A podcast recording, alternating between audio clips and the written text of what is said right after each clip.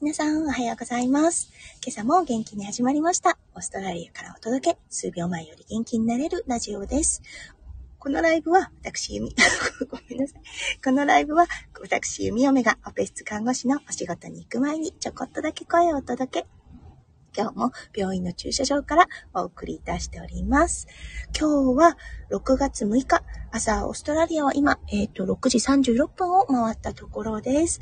はい。日本との時差は1時間なので、今は5時36分ということで、皆さんお早いですね。金谷さん、おはようございます。今日も早いですね。今日も暑いのでしょうか。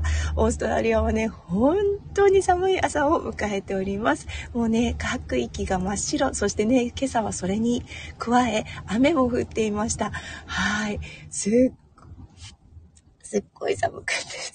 すいません。すっごく寒くって。やっぱりね、あれですよね。あ、すいません。ちょっと喉が。はい。うん。あ、やっぱりね、苦手な車の運転、そして雨の日の車の運転って結構やっぱり大変ですよね。はい、それで。あ、すいません。ちょっと喉の調子が。最近この突発的な喉の咳はなくなってきたんですが、やっぱり気合を入れると出てしまいますね。もう、はい。はい、金谷さん。今は雨ですね。あ、雨ですね。あ、そうなんですね。一緒ですね。暑い雨なのでちょっとじっとじっとしたような感じになるのでしょうか。それともね、例年と違くちょっと乾燥した感じの状態なんですかね。どうなんでしょう。はい、金谷さん、こちら寒いんですよね。もう本当に。ね、そして雨も降っているということでね、寒い上に雨。そしてね、今日のお昼ぐらいはすごい強風になるようなので。はい、すっごい体感温度がギューンと下がるような日になりそうです。はい。そんな中ね、やっぱりね、日が短くなったっていうんですよね。日が短くなったって思います。今日ね、同じ時間に出てきたんですが、もう空がね、真っ黒でした。はい。その中で、ちょっとだけね、朝日が昇りかけるのかなって、ちょっとだけ空がね、オレンジ色になっていて、あー、もう冬だーって思いましたね。そう。ねえ、日本とは真逆となっているので、ちょっとね、不思議な感覚だと思うんですが、はい。ゆみおめはこのね、6月の寒さ、身に染みております。はい。金谷さん。南風、あ、そうですね、南極の風ですかね。そうですね。今日はどっちだったかな。今日は どうでしょうね。多分南極ですかね。そう、多分お昼の12時の風はサザリーだと思います。なのでね、すっごい寒いと思います。金谷さんもオーストラリア通ですね。住んでいましたもんね。それプラス最近ゆみおめのところにね、よく聞きに来てくださっているので本当にありがたい限りです。はい。そう、今日だったんですがね、今日何をお話ししようかなって思ったとき、皆さんはありますか？ちょっと失敗続きの日があるっていうとき。そう、ゆみおめもね、やっぱり、中堅レベルにはなってきたとはいえ、ミスが連続する日ってあるんですね、どうしても。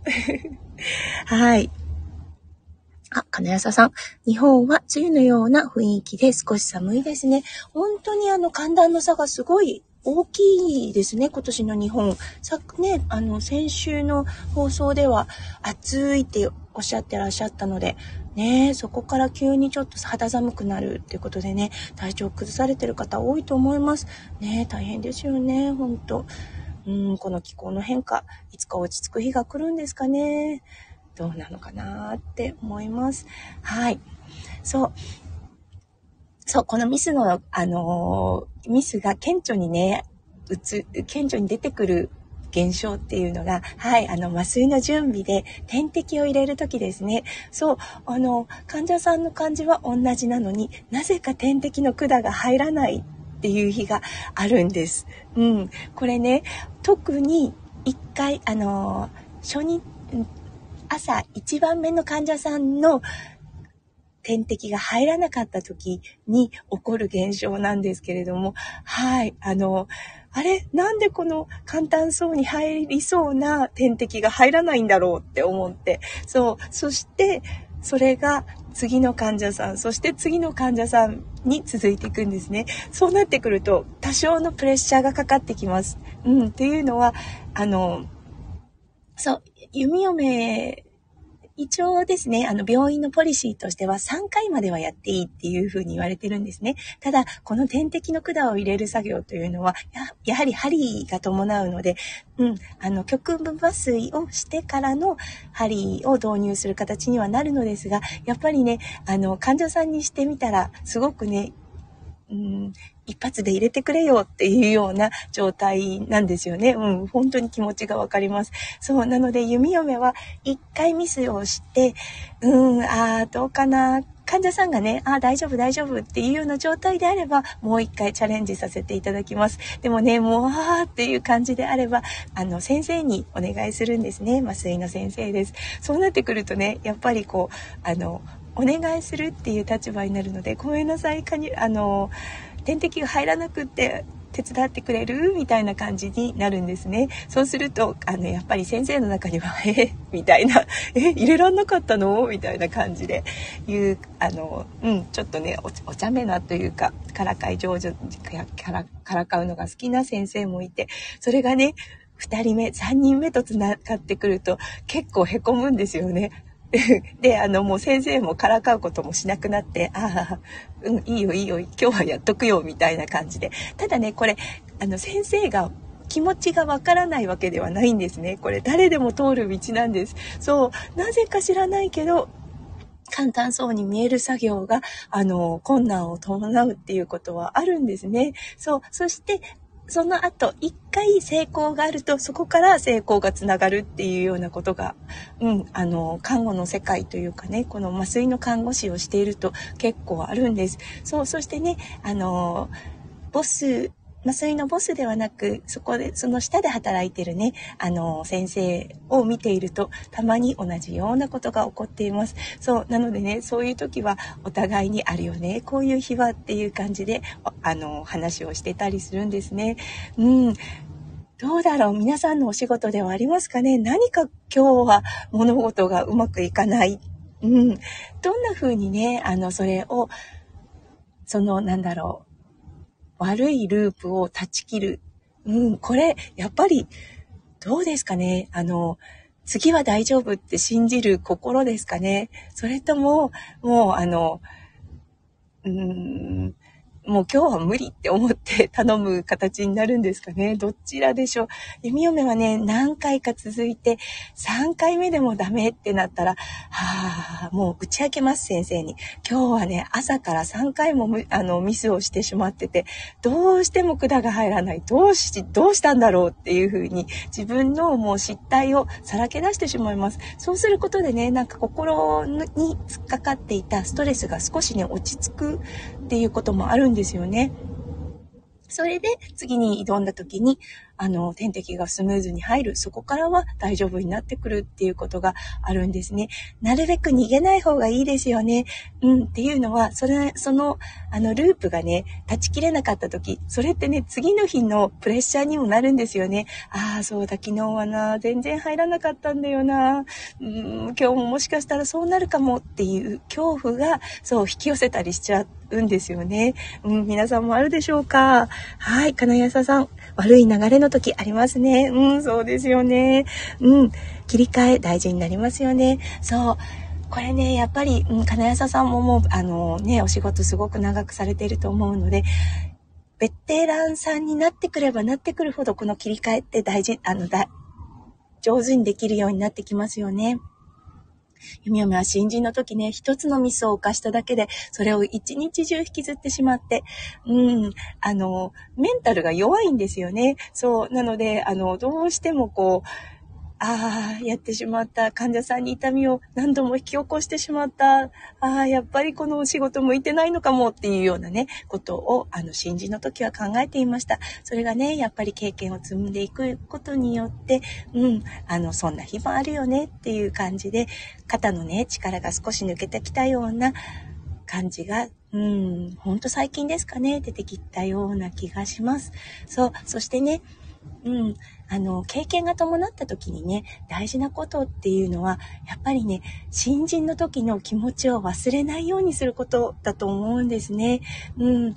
そう。皆さんの職場はどうですかね？職場の感じが厳しい環境なのか、それとも、とてもね、和気あいあいしてる感じなのか、これね、先輩たちの状態にもよると思うんですよね。先輩たちがすごく厳しく育てられた。だから私も厳しく新人さんを教育するっていう感じの会社もあると思います。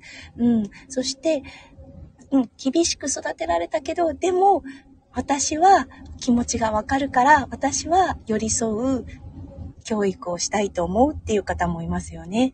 そして元々からね、すごくいい感じで教えてもらったので、私もそれを返すっていうパターンの、会社もあると思います。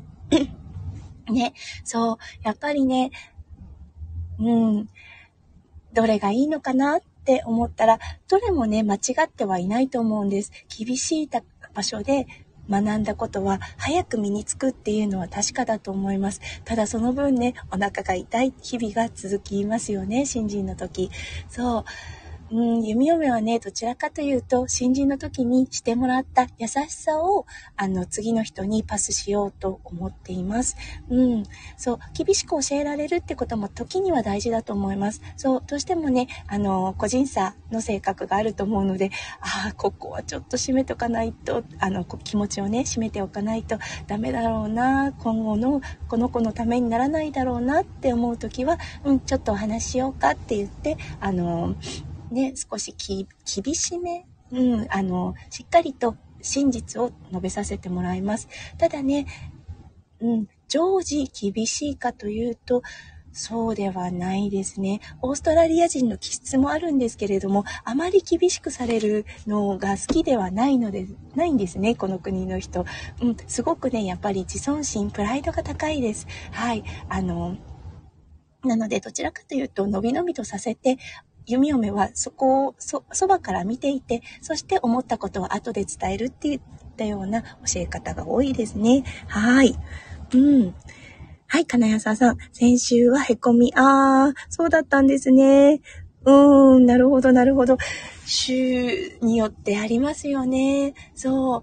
気候もあるのかなとも思います。特に金谷さんのお仕事となると、対自然のことがとっても多いと思うので、そう、どちらかというと気候とかね、そう、気候に左右されるお仕事となっているので、そのね、気候に左右された農家さんとお仕事をする、そう、その時の浮き沈みを受けてしまうのかなって、弓嫁は今ふと思ってしまいました。はい。そうですね。金谷さん、初心を忘れずですね。ほんとそうだと思います。本当にね、この、ちょっとね、忘れがちな気持ちなんですけれども、そうだ、こんなことあったなって思うことってあると思うんですね。そう、新人さんならではの感覚もありますし、その感覚に、そうだ、私もそうだったって思う時もあるし、そうだな、これはすごいいい感覚を教えてもらったっていう時もあります。そう、なのでね、新人だからできないではなくって、新人だからこそ思う、すごいね、ユニークな発想っていうのはやっぱりあると思います。そう、だからね、人を教えるって面白いなって思うんですよね。ね、本当にこの悪い流れを断ち切る勇気っていうのはね、難しいですが、常にね、持ち合わせていたいなと思います。はい、そうですね。今日はね、久々のお仕事なんですよね。実は、本当はね、日曜日、昨日だったんですが、お仕事のはずだったんですが、ちょっと変則シフトとなってまして、はい、今週の日曜日に働いて、そしてね、月曜日が国民の休日なんですね。クイーンズバースデーだったかな？